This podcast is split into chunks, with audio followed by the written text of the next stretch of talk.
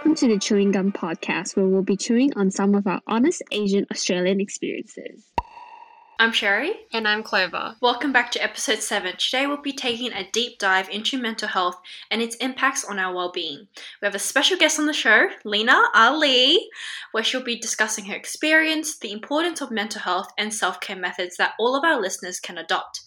Lina is also the host of Shut Up and Listen, a radio show based on discussing intersectional identities, culture, and religion. So after this, go right ahead to her Instagram page for more information. So instead of having us to introduce our guest, Lina, could you just tell us about yourself and what you do? Hey, guys. Um, thanks for having me here, and Clover. Um, it's really, really awesome to be talking about this topic today it's one of the most, I think, dear topics to me. So, as they've already said, my name, I am a second year student at um, the University of Sydney studying politics and English literature.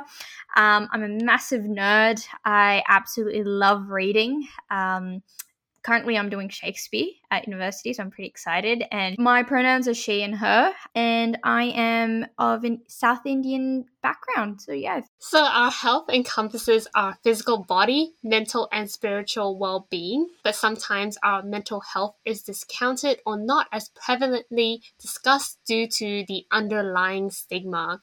And during the lockdown, whilst you're not there physically when you're working remotely, it can be difficult to detach from gadgets because you're almost expected to be there 24 7. So, coming back to our topic, we want to discuss ways we take care of our mental well being. Before we do that, I'm really interested to hear from you, Lina. So, when did you begin to acknowledge how important mental health is? I was actually 12, 13, year 7, year 8. At that point in time, I was at a private um, Islamic school. I'd just kind of gone through something pretty traumatic. Like, I mean, that entire schooling experience was trash. I absolutely I did not enjoy my private Islamic schooling experience at all.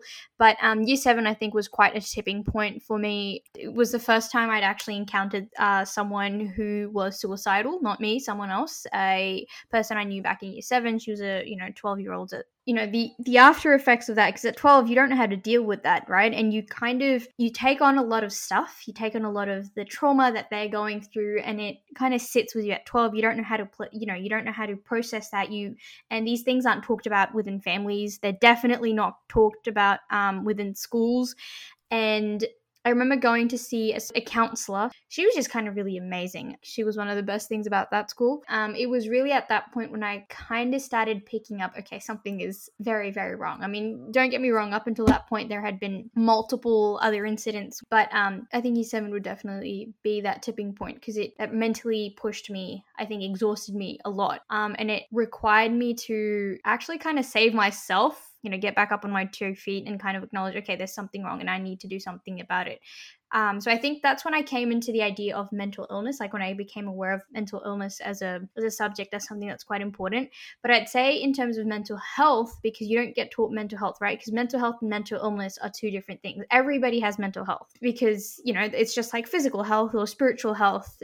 Everybody has it, but in terms of where you sit on that scale, you can have good mental health, you can have bad mental health, and usually mental illnesses, you know, they often appear or they you know often become uh, instigated when you're more almost on the bad end of it because you're not doing that mm-hmm. well. That'd be my answer to that. Was there like a time when you were like, okay, I think I need the help right now? Or was it just like an advice from someone else and you were like, oh, I think I'm not really thinking correctly? First time I saw a counselor was when I was 12 years old, but even that was very sporadic because I was at a private Islamic school. There was a lot of, um, you know, they the way that the counselor was presented to the students you know it's just someone you're talking to it's not it's not particularly something um nothing's wrong with you like and i don't mean to say that people have mental illnesses there's something wrong with them but it was mm-hmm. very much like you know brush it in the carpet under the carpet kind of stuff now in terms of actually going out and seeking clinical psychological mm-hmm. help i was 14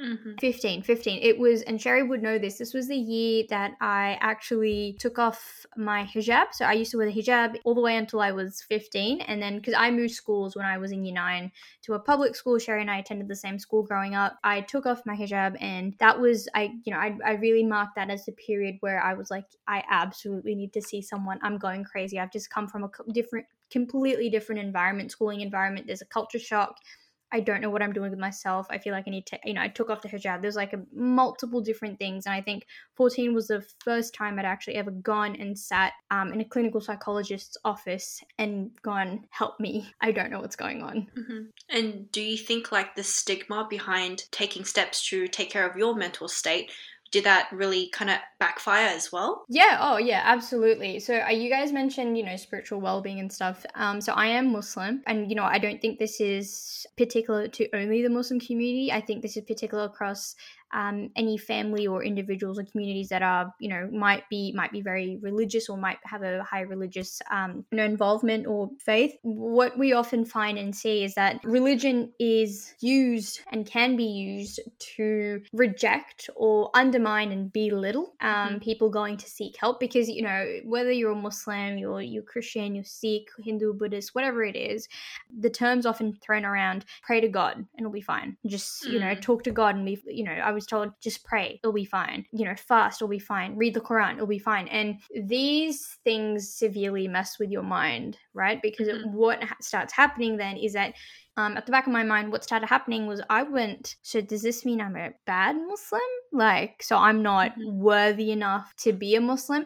And so that leads to a whole different spiral, something you have to Mm. grapple with, while at the same time, your mental health isn't already doing well, right? So I would say from the ages of 13 until 19, I was partic- participating is a wrong word, but I was engaging in self-harm activities. I was suicidal and suicidal ideation was a you know a big part of my life. So that's a good six years. Like that that's from memory where I can actually mark it. I'd say from ages of 13 up until 19. Say out of those six years for at least maybe four to five years, the religious guilt that sat at the back of my head because you know religion had been used so many times to say oh pray and it'll be fine or if Mhm. you're you know if you go and you decide to say i'm depressed to someone or you say um you know you're not i'm not doing very well then that means you're just ungrateful to god and god doesn't love ungrateful and god doesn't love ungrateful people so there's there's a lot of that so you know i hope that answers the question but that that's you know, that's the kind of framework i was living and working with I was wondering why you decided to take off your hijab when you moved schools. Was that like um, a decision that you made yourself, or was it like someone made that decision for you? So um, I'm going to answer. So I'm going to give you a bit of backstory, and then I'll answer the question just to make sure that um, I can use this platform to really get the opinion out there. So first and foremost, when I did first with the hijab, I was nine years old. Um, again, so I'm going to specify here: a hijab is a piece of head covering that is worn by Muslim women. Um, and it's often used to connect themselves to God. It's a, you know, it means something individually spiritual to each Muslim woman who's out there. Um, there is a misconception presented in the um, Western media, presented in Hollywood movies by politicians that the hijab is a tool of oppression that it's been used and forced on women to, you know, abuse them and take away their rights and all that sort of stuff. I don't disagree that there are a small minority of Muslims who may engage in those kind of things. A large majority of Muslim women who do wear, wear it of their own choice. And when I was nine, I did wear my choice. I really loved the hijab at that point, and I was like, it was a very you know, at nine years old, it was like the most amazing thing I could do. I was like, yes. And my parents didn't have any influence in it. If anything, my parents were actually like, are you sure? You're like nine. Do you really want to do this? Um, so, you know, it was very much the opposite. And they wanted to make sure that I wanted to wear it. Um, now, coming to your question of why I took it off. So, by the time I had left the private school, the hijab no longer resembled something to me that was a connection to God, that was something beautiful, nothing. At 15, my hijab became a symbolic reminder for me, I guess, um, something I started associating Mhm. with that schooling experience. I was there for nine years. In those nine years, I endured physical abuse, there was verbal abuse, there was, you know, and physical abuse at hands of um, boys um, and teachers. The racism was rampant, it was disgusting. That was the school at, at the point where, you know, in that school was the first time I'd ever engaged in self harming behavior. So I come away from this school that was meant to be place where other muslim kids like me and i was meant to form relationships and friendships i came away from that school going a i'm never putting my own kid in an islamic private school and b like i just hated everything about it. And the hijab was something i'd worn when i was in that school. I decided to wear the hijab when i was in that school. So i came away at 15 14 and i was like i want nothing to do with it anymore. And it's quite tragic and it's quite sad. And now obviously um I've come out of that. I don't now. Don't, I don't no longer see in hijab that I'm wearing. Um, you know, when I do pray or anything, and I don't look at it and go, "Oh, you know, this is bad memories." But it's just, I think it's a matter of easing myself back into it because I definitely do want to wear it again. But um, mm. as to why I did it at that point, if I had worn it any longer, at 14, 15, my suicidal ideation, the self harm was like an all time peak.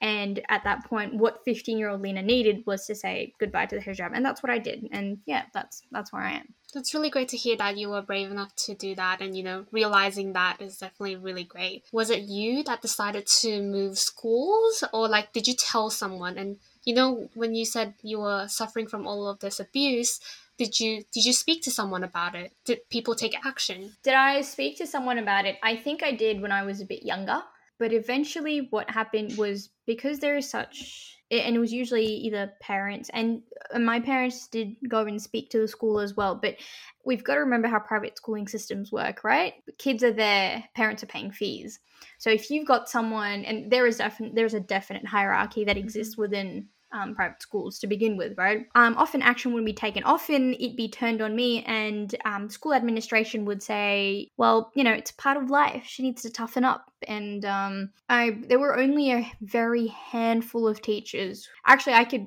count them on one hand from that school who I know took what I said seriously and, you know, gave me advice or comforted me or wanted, you know, to do something to make the situation better. In terms of the decision of whose decision it was to move, I had been begging to leave that school, I believe, for at least five years at that point. I was in year nine when I left, yep. Mm. So at least about three to five years at that point. Um, but for my parents, the religious side of the education was very important. Uh, when I look back on it, do I think I got religious education out of it? No, I don't believe so. Um, I mean, did I know? How, did I learn how to read Arabic? Yeah, sure. But were any of the other Islamic values of compassion, of mercy, of kindness, you know, of no racism, because that's a very fundamental part of Islamic values, were any of those things um, adhered to or, or upheld? No, absolutely not. Right? I, I've learned to read Arabic, and that's a great skill in hmm. itself. Mm. And for that, I guess you know that there was that good thing that came out of it but beyond that nothing really but you know to my parents because they have they they you know they immigrated from india they're muslims as well and i think this is a very common fear among immigrant parents which is a completely valid fear is that you know they'll come here and their children will lose their faith will lose their culture which is absolutely fair and so they did the best they could and they wanted to hold on to that. And so they decided the best course of action was to continue in that school. And it wasn't until an auntie who was working at that school said, Hey, you know what, I'm taking my kids out as well. And my parents like really respected her opinion was when they were pulled out. And I, like I grew up and, you know, uh, at some points, sometimes it really angers me that I was like, you know, I was telling you, I want to leave. I don't want to be here anymore. Mm. But you know, it was her opinion that you had to take, which I'm grateful for. You know, eventually I did get to leave, but it was yeah, like it took a while. It took a while. It took it took there was so much unnecessary crap that I didn't have to see. You know, I never I never got to go to camp. There was no camping. There was you know there was ridiculous ideas of what it meant to be friends with people. Um, saying I'm not like championing the public school system in any way. I'm saying you know it's so much infinitely better. Mm. It's just especially Islamic private schools, at least from my experience, have a very different way of dealing with issues, especially um, with issues such as bullying or violence or any of that kind of sort of stuff because there's money involved but it's also it's, as as a muslim as the muslim community we do have a tendency to shove it under the rug. Not everyone but there is a tendency to, to do so. Mm, that's that's really interesting for sure because like you would think um a religious school will uphold those like moral values that you've said. It actually contradicts itself or what it stands for. Yeah, history has taught us a lot about religious institutions. So, like, was your auntie taking out her kids as well because of the same reasons that you wanted to leave? Um, yeah. So my auntie, her oldest daughter, was actually experiencing a very severe level of bullying as well. She was in year six at that time, and my auntie was like, "Yeah, we got to go." and um, the the educational standard was kind of dropping as well at the same time. So my auntie was like, "Yeah, we gotta go." She relayed that information to my mum and my parents, and then you know they kind of took the step as well. And then lo and behold, I moved schools, and I you know I you know met Sherry, and that's that's been the journey from to that phase of life. And don't get me wrong, um, and I think we you know public schools had its own challenges for me. And i think it has i think schooling in general has challenges for everybody. Um, i think what happens sometimes is that because we know that everybody goes through these challenges is that i think sometimes a lot of the times admin school ad, school admin or even parents or you know older siblings even ourselves we kind of go no it's not that bad. You know it's just part of schooling. Yeah you know having issues and challenges part of schooling but i don't particularly think the abuse is part of schooling which shouldn't be part mm-hmm. of schooling. Um, but yeah. Definitely I was like curious. So, like you said, like there was like a lot of racism in it. So, but most kids would be Muslim, mm-hmm. Muslim, right? So, like, why was there racism when you guys are with with the same with the same faith, right? So, there was no religious mm. discrimination that I experienced. Um, they may have been by other kids if they were of a different um, Islamic sect. I could I can't speak on that mm. because I didn't have that experience. I wouldn't know. However, there is definitely um, racism that exists within um, the Muslim community. It definitely exists. We do have a tendency where Middle Eastern kids and um, parents were allowed to get away with a lot of the things that they did. Right, so a lot of the uh, people that I did um, was was bullied by, or the boys who did decide it was okay to lay a hand on me and stuff. Um, there were you know there were quite a few of them who were middle eastern again this is not a generalization of middle mm. eastern people and their communities and their values i'm specifically talking about the school the schooling system mm. that i saw in that private school in that islamic private school um, and yeah so you know for me it, it, was almost like it's very ironic now because when i hear these because now when i hear people who have gone to public schools and you know who who who, may have more so been um, you know um, amongst white like white populations in like primary school and stuff um, you know in eastern suburbs or whatever it may be um, when they say oh you know for being an Indian, I was called XYZ. It's so weird because I was called those exact same things. So, you know,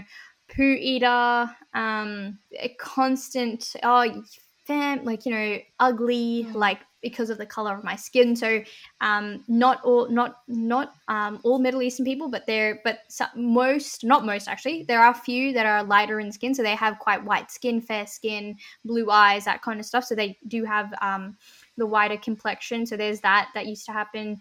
Yeah, there was just and my food, my food was a very big issue because the Arab culture of the Islamic school, you know, and, and this is where very weird because Muslim and Arab is not the same thing people think it is but it was very weird to see that reflected in the actual uh, the schooling mm-hmm. system muslim and arab doesn't mean the same thing but you know that's what we saw so the arab culture of the school was that you know even the food was like you know when like falafel and mm. hummus and these things are amazing you know like charcoal chicken Yum. and i'm just like i'm salivating thinking about it. it's so delicious right but because that was part of the Arab culture of the school. So my food, um, curries, right? Um, I'm Indian, so biryani and um, you know, and eating like like eating that was like, oh, that's disgusting. What are you eating? And you know, now these same people are the people who go and eat at Indian restaurants. And, oh my god, I'm you know, I'm putting henna on my hands, and you know, let me wear a sari, like fair.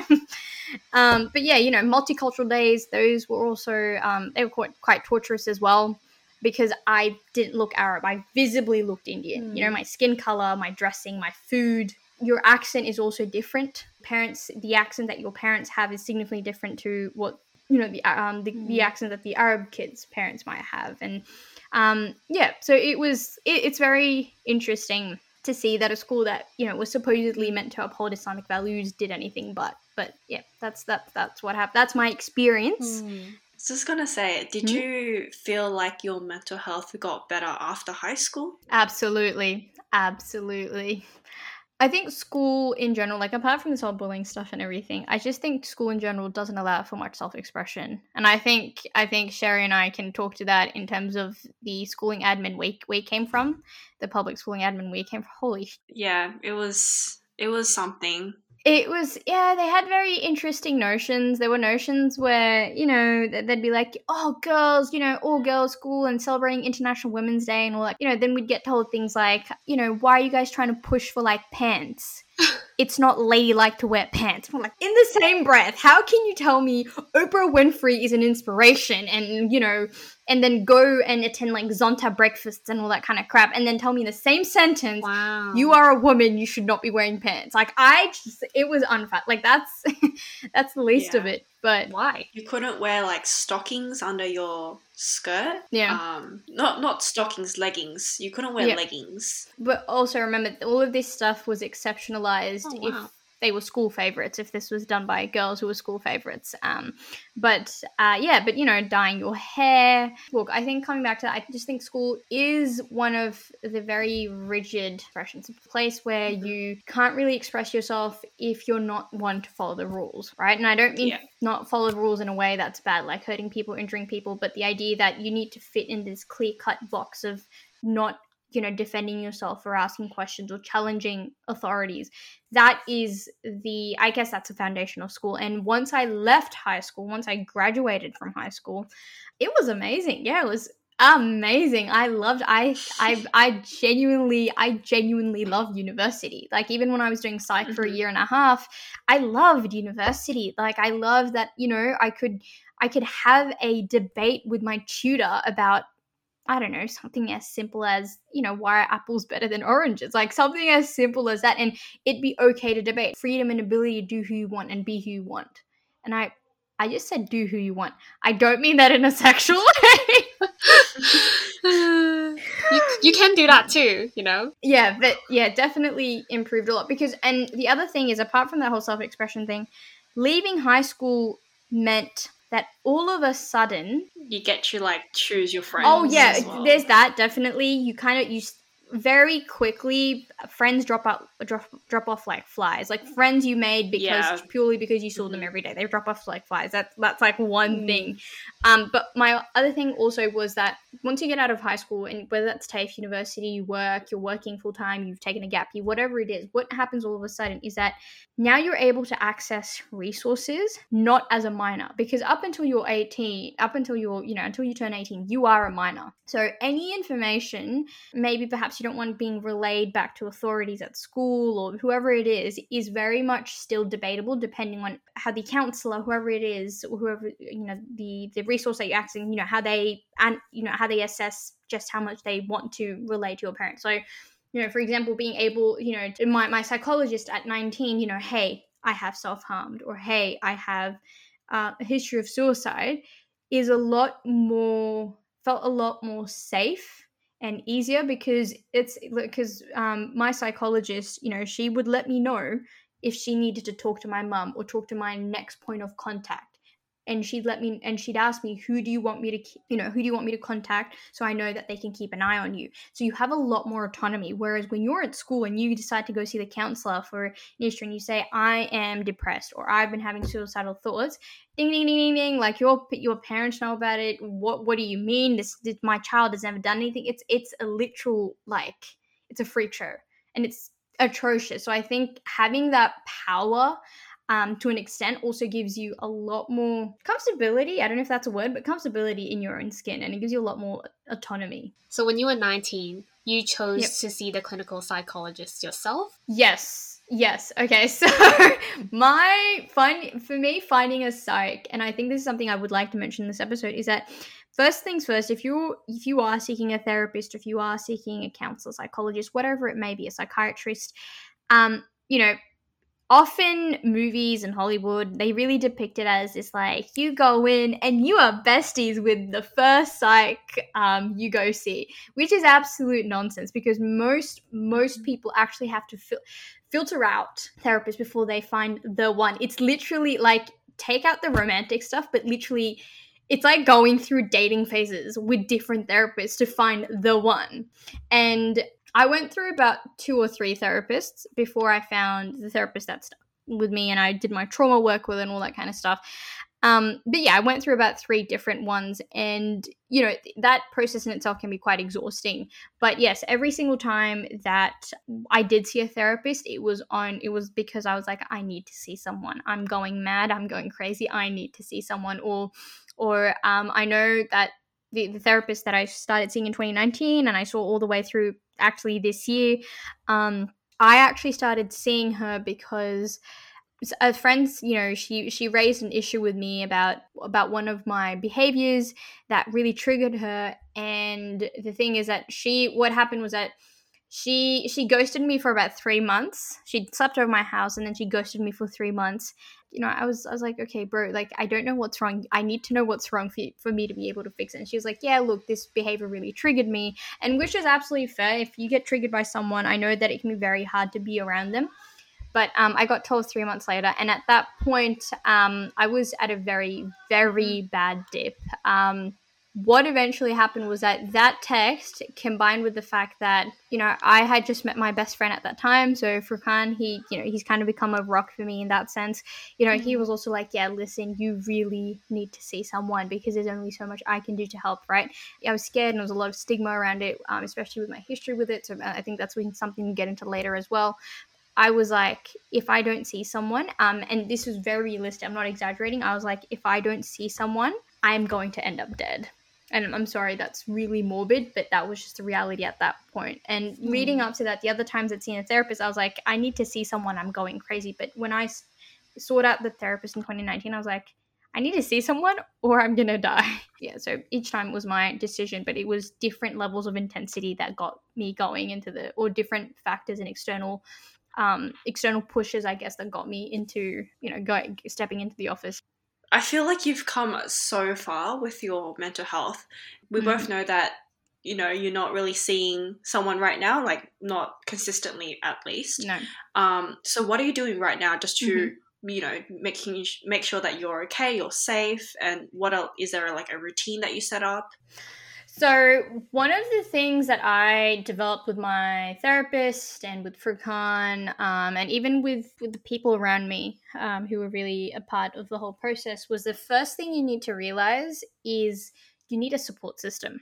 Now, most people kind of jar away from this because I think support system means, you know, I'm going to like bombard people and suffocate them. Support system literally means that if my thoughts get too loud, I'm just gonna put it on record. So my my diagnosis that I have is I have borderline personality disorder. I have major depression and I have complex PTSD. I was anorexic um, from 2019 um, till the end of 2020, and so I'm recovering anorexic. I think I'm I'm I'm on the recovered part, um, so that's great. What I had to figure out real quick was who were the people if things got real tough, who could I pick up the phone and call? right? So that was one of the first things I had to figure out, and I had to do this while I was in therapy, um, because that stuff that that has stuck with me after therapy. Um, and you know, Sherry was in that list, um, Furkan, and a couple other mates. First things first is that during therapy is I I had to figure out what exactly were my triggers. Okay, because I go from zero to 100 real fast if I am severely pressed for something. Something has really like set me off. I will, and when I mean zero to 100, I mean like I could be just sitting one minute and I could probably be heaving and, you know, trying to like tear my hair out and stuff, like really intense episodes. And and I could do that in the next five seconds and it just like it's flipping a switch. And the thing is, I had to start realizing, I had to start listening to my body and going, what were the things that happen in those literal five seconds and it's a it's it's it can be difficult for a lot of people especially if you're if, if you've lived your life in a mm-hmm. constant state of fear and anxiety like i have um, it's quite difficult i had to figure that out and i did my biggest thing is i will start hearing a ringing in my ears or it'll sound like like tv static and that's what i'll start hearing in my ears and my throat will feel like someone is is strangling me, right? And so then that leads to the heart palpitation. So these are like my three like yeah instant mm-hmm. signs where I know, okay, I'm not well. That's like the first thing you need to be able. You need to be able to identify what are your triggers, or sorry, what are the symptoms that you're not okay. You need help, or you need to do whatever it is to get yourself, you know, to to calm yourself down. The other one is um, is identifying your triggers right now that can also take a bit of work because you can't identify identify your triggers unless you identify the problems or the issues you have and you actually go through them and you rec- and you reconcile with whatever's happened right? And if you don't do that you often have trouble identifying your triggers. For example um, sherry and i love watching horror movies together uh, but you know in a horror movie if i start seeing you know like a sexual assault scene or vi- like a you know domestic violence i can't watch that I literally cannot see that happen. Um, you know, I don't care if it's for you know theatrical purposes or I. It's just it it, it unsettles me and it and it actually um, makes me averse to touch. Mm. Um, you know, I also had to figure out that raised vo- voices don't cut it for me. Mm. So if Sherry and I get into disagreement and she decides to start screaming, she's never done that, but if let's say that happened and she decides to start screaming, Note to self. that's going to be that'll be a counterproductive conversation because I will shut down. Mm.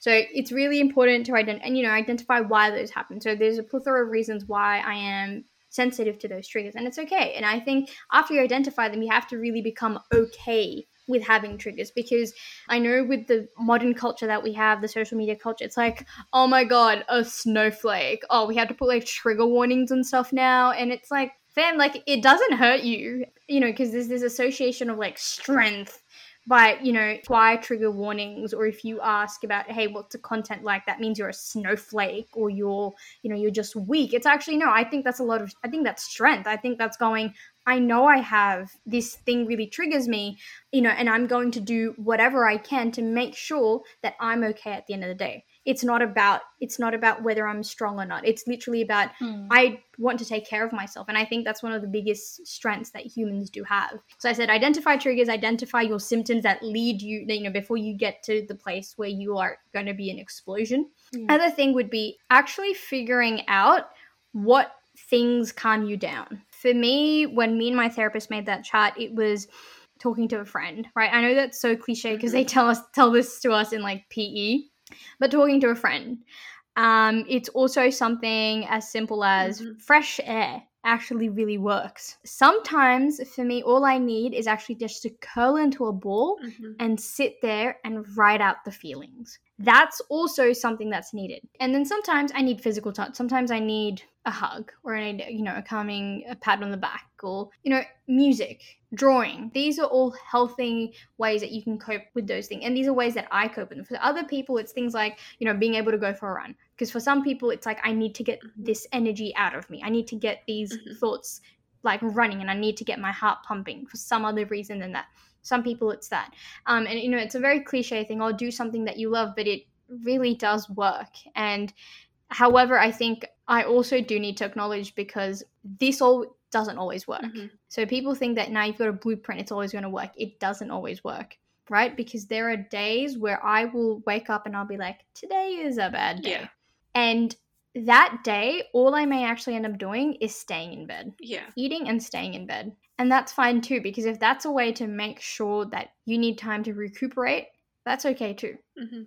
And it takes a while, but people, I think there really needs to be this understanding that identifying what helps you through it is very dependent to the situation you're in, because sometimes it's, I need to be shaken out of whatever it is. Sometimes it's, I just need to sit with whatever the hell is going on.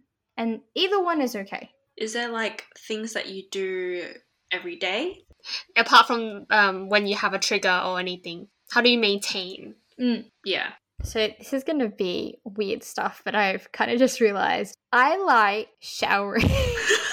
Hygiene is important for sure. no, I don't like shower 50 times a day, but like, you know, I'll have, if I can, at least a shower every day, right? And then the days, um, there have definitely been gone days without a shower, and that's, and you know, that that sounds gross to admit, you know, out loud to a lot of people, but this is facts, right? Um, if you are incapable of getting out of bed, it's symptoms of depression, right? So there have definitely been days, and it just makes you feel gross, and you, it's just a repetitive cycle. But in terms of what I do to do make sure that I'm okay, so I actually have a diary. I look at that diary every single day, and I like you know jot down my things. Get up in the morning. What do I need to do today? Um, because I, um, and Sherry recently, and Sherry knows about this. I recently spent $130 on like Stickers. bullet journal Just say stickers. Children's stickers. they were not stickers. Shut up. Stickers Supplies. and pieces of paper. Um, but yes. so, you know, I do that. I do um make my bed. It's very simple things. I like clearing my makeup table from time to time. Mhm. that helps as well. Um with my with the showering stuff, I have a very specific routine. After I shower, you know, I come out, I've got like a like a lotion of like Dove body or whatever it's called. What's it called? It's on my Dove lotion. called Dove. Gentle Yeah, lotion. something like that. Yeah, that one. okay.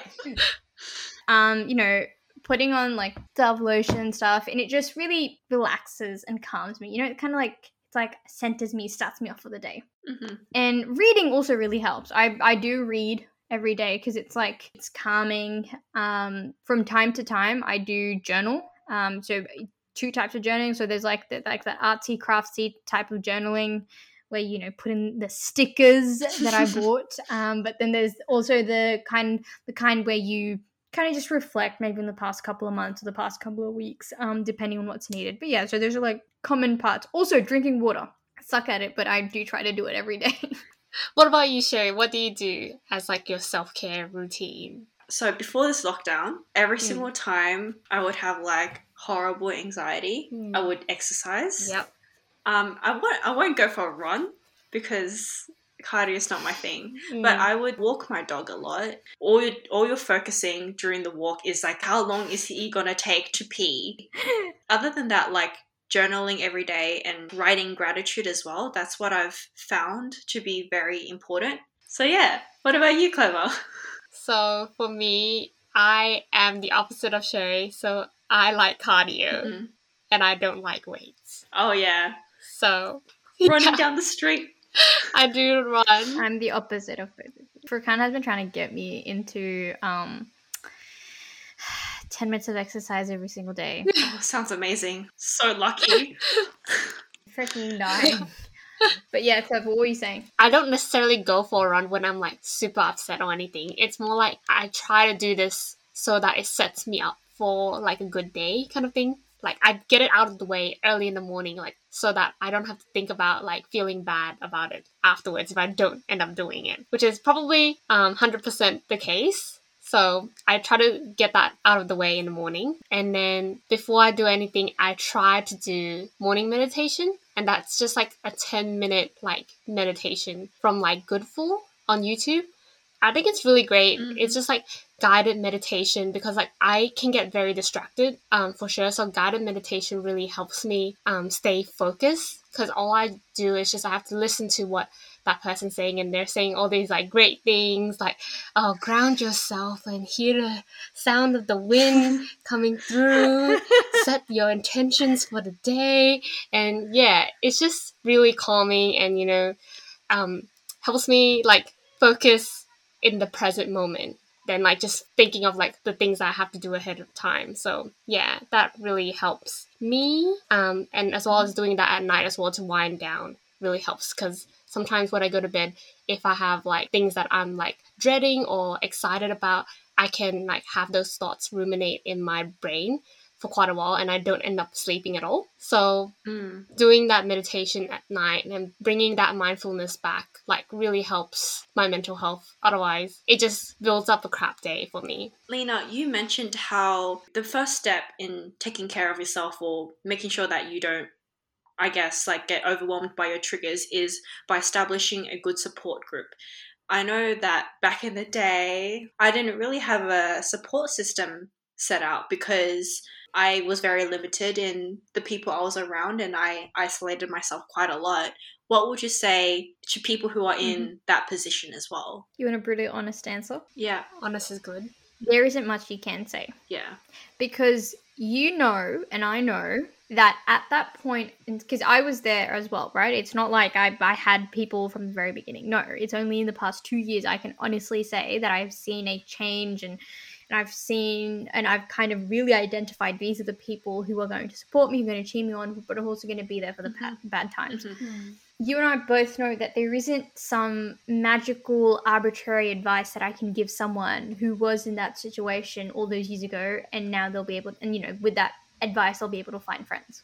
What I can say though is that when you do find those people, life becomes pretty good. I mean, it doesn't solve your problems, and you know, it's not like by having those people all of a sudden, you know, mental men- mental illness like says, "See you later, kid," and you know, mm-hmm. walks out the door, never to see them, never to see it again. It's not that, but so I don't, I can't tell you how to find those people in particular. Like, what are the steps, concrete steps? You know, you mm-hmm. do one, two, three, and bam, you can have a person or you have people.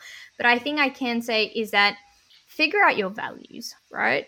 Because once you figure out what your values are, what your boundaries look like, what you're okay with, not okay with, if you kind of figure out your values, figure out your boundary, you figure out with what you're okay with and not okay with, that makes the process of getting to know people and then figuring whether or not you know that this is someone you would want in your life as a close person as a support system and you know um, it makes it a lot easier because i did the mistake. My mistake was I, I reckon this would be a mistake across a lot of young people is the first thing that we do is because we want friendships and because we are humans humans are social beings right? It's glamorized in hollywood we see it on tv we see you know we, we see this kind of same group of friends and you know they're always best friends forever and they're there for each other and they go to each other's houses. That's actually a very unrealistic way to have friends. It's very unrealistic Mhm. people doing things together all the time. It's one of the i think it's it's one of the biggest lies that hollywood has particularly fed to young people that friendship groups mean that everybody knows everybody everybody is best friends with everybody. It makes no sense. Yeah. i have four maybe five really good friends who are in my support system. Those people are definitely not best friends with each other hell i'd even say that a couple of them have very opposite personalities and they wouldn't get along in a room. The thing is, they are a support system to me because I have different friends have different capacities and different roles in your life and people really don't understand this especially when you're younger in high school you're like one friendship group and everybody needs to be like best friends with one another and we're all going to sleepovers together and we're going to movies together and we're going to, you know it's it's just highly unrealistic. Mhm. each person is going to give you something different and it's not and i don't mean to make mean to make it sound like a transactional like a monetary relationship but that's just the reality of any relationship. You have to give and take you cannot have a relationship without giving and taking and that's the same with a support system my support system with sherry for example right our support system is very much we allow uh, we hold space for each other to vent Yeah. right? We hold it space each other to talk things out, and we are we actually, to be frank, and Clover heard about this before we started the recording. We actually give each other some pretty pretty big reality checks. I gave you know I gave one to her recently. She knows what I'm talking about, and she's given one to me recently. Um, you know, with regards to Clover is laughing because she knows what I'm talking about as well um, you know, she recently gave me a reality check with regards to a another friendship that I had. She's like, "Are you stupid?" and she just cussed me out, right? But that's the kind of support system I have with her. Now with Furkan, um, you know, who's another best friend of mine, with him it's a very different type type of support system. For him, it's you know, for him it's more so okay. So emotionally, what do you need, Yeah. right? Um, He's much calmer than me. yeah, yeah, he's he's a lot calmer. For him, it's more so like Sherry and I will bounce off with uh, each other, whereas Furkan will be like, "Okay, I completely agree and understand your point," but then if necessary, he'll be like, "But are you necessary? Are you thinking about this in the correct way? May you have exaggerated this?" So, mm-hmm.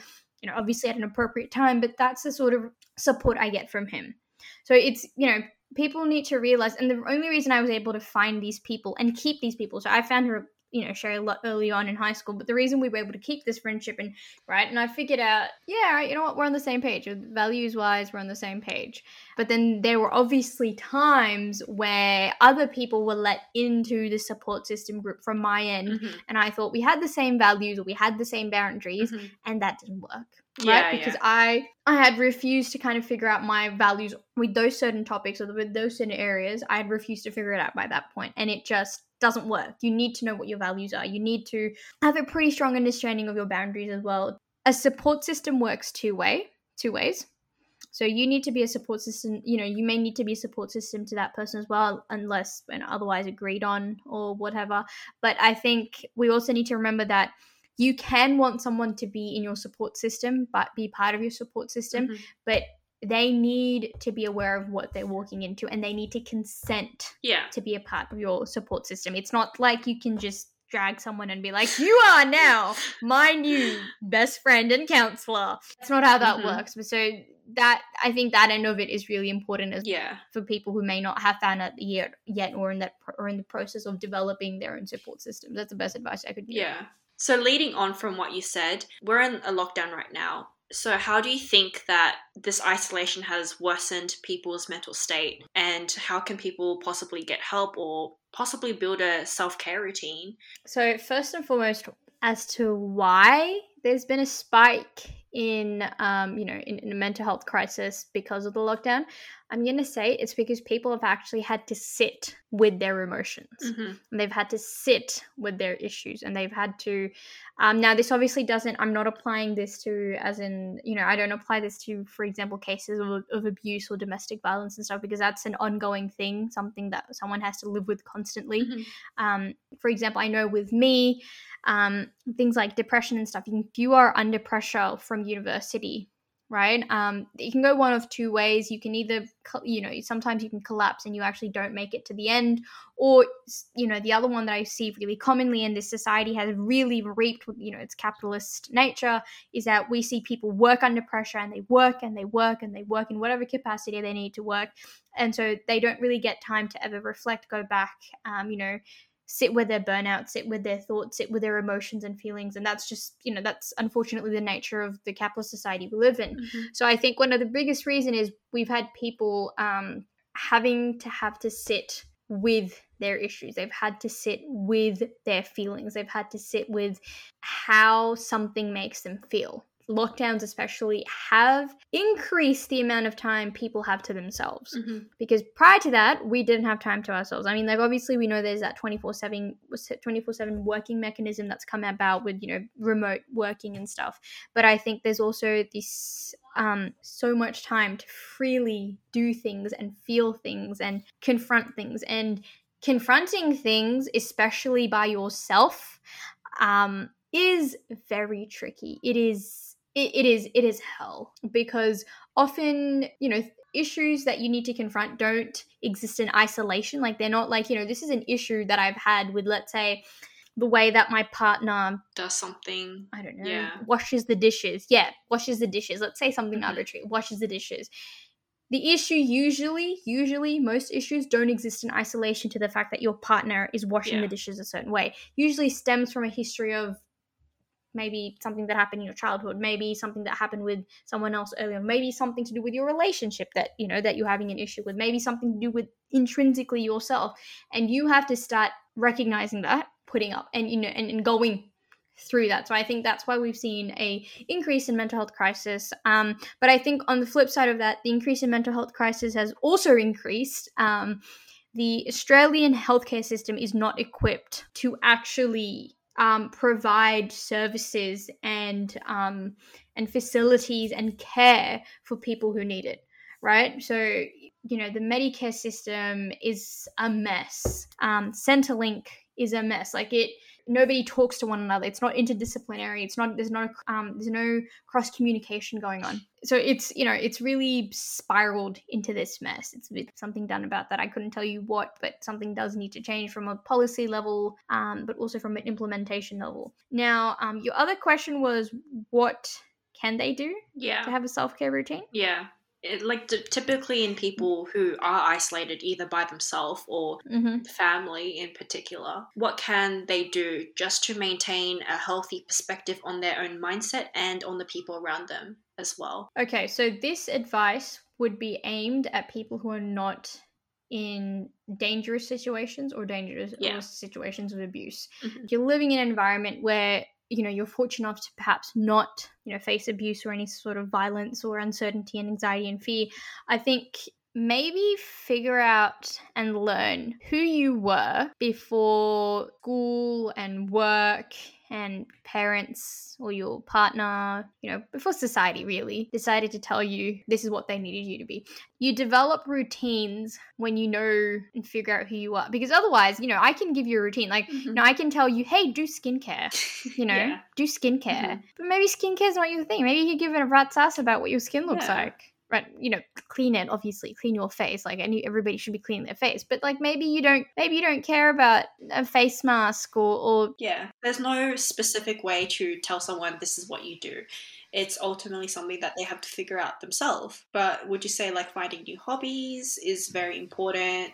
Yeah, uh, I think look, finding new hobbies, and I think honestly, even watch people on YouTube do it, or maybe search it up. One of the things I figured out pretty early on was that I figured that you know what, I actually like cooking to an extent. Mhm. Um, society tells us that in order for you to do a hobby, say something like drawing or painting, you need to be freaking Leonardo da Vinci in order to be able to do the painting. Like, no, you don't. You know, if even if it's just ridiculous, like you know, if you draw like stick figures, but if that helps you relax or distre- de-stress, or maybe it's a routine of where you actually just sort of draw stick figures in it like a bullet journal sketchbook or something each day, and that gives you stress relief. Do it. It's and I think we really have to learn how to unlearn this behavior where we go that in order to be able to do something or enjoy something as a hobby, that we need to be like amazing and good at it. It needs to be like Instagram worthy. It needs to be like financially viable if we were ever to go and turn it into a side hustle.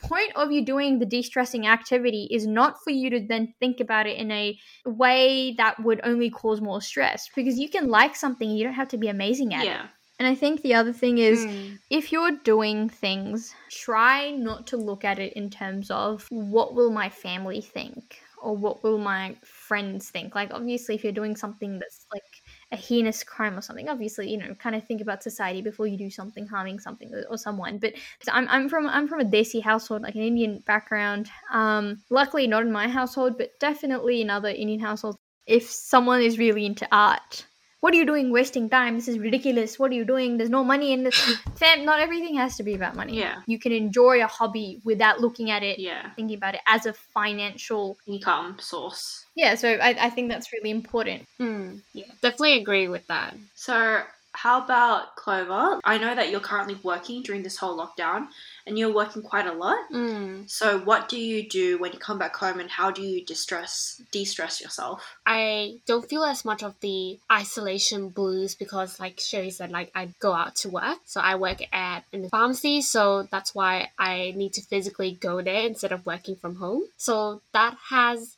made it easy in terms of like if I were to worry if I don't get to communicate or talk to anyone outside of my household, I, I can do that while I'm at work, Mhm. which is great. Coming back from all of that, you know, we are still in a pandemic and it can be worrisome because you are going outside and get a lot of these questions as well while I'm working actually from customers that they even ask me like are you scared? I guess like i always tell them like you know i'm doing my best. Everyone's doing their best to be safe and be protective of themselves and other people. So i am not too worried in that sense but Mhm. when i do come home like a way for me to de-stress is yeah like same as lina i I just like to take a shower and you know while i know that i'm washing um, all the germs or anything from the outside uh, i know that i'm also doing this for myself and my family to keep ourselves safe Mhm. and then yeah the meditation really helps as well and then you know for me i really love food and if i do get really stressed to a certain point i, I just i just grab whatever's there and then i eat it Yeah. like i just need carbs and then Mhm. there is like scientific like why food like you know it stimulates our peripheral nervous system and it makes us relax and everything so that really does come from like scientific evidence that it does do that. So but i know that it can have an opposite effect for other people as well. But know what works for you Mhm. and just do it. Yeah. Like lina said just find your inner child. Try to find what makes you smile and what makes you relax.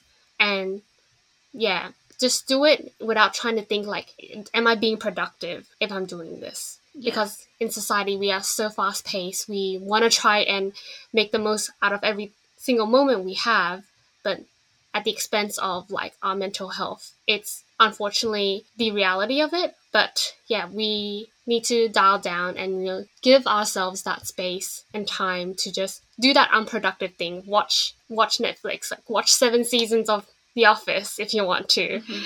I guess that brings us to the well-being plan that's available online by Beyond Blue, where its purpose is to identify possible stresses within your life.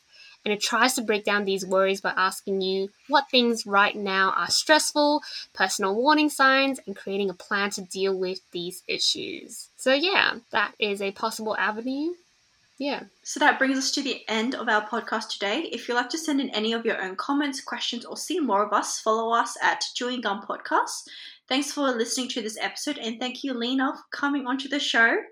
Chuck Lina a follow on her personal Instagram at underscore LR Ali and her podcast page at Shut Up and Listen. Her tags will be linked in the description. I hope you are able to become inspired with practicing good mental self care and adopt some of our tips into your daily routine. Tune in next week as we discuss fictional lovers who we loved and who we still love to this day. Thank you guys. See you. Thanks, guys, for having me. See ya.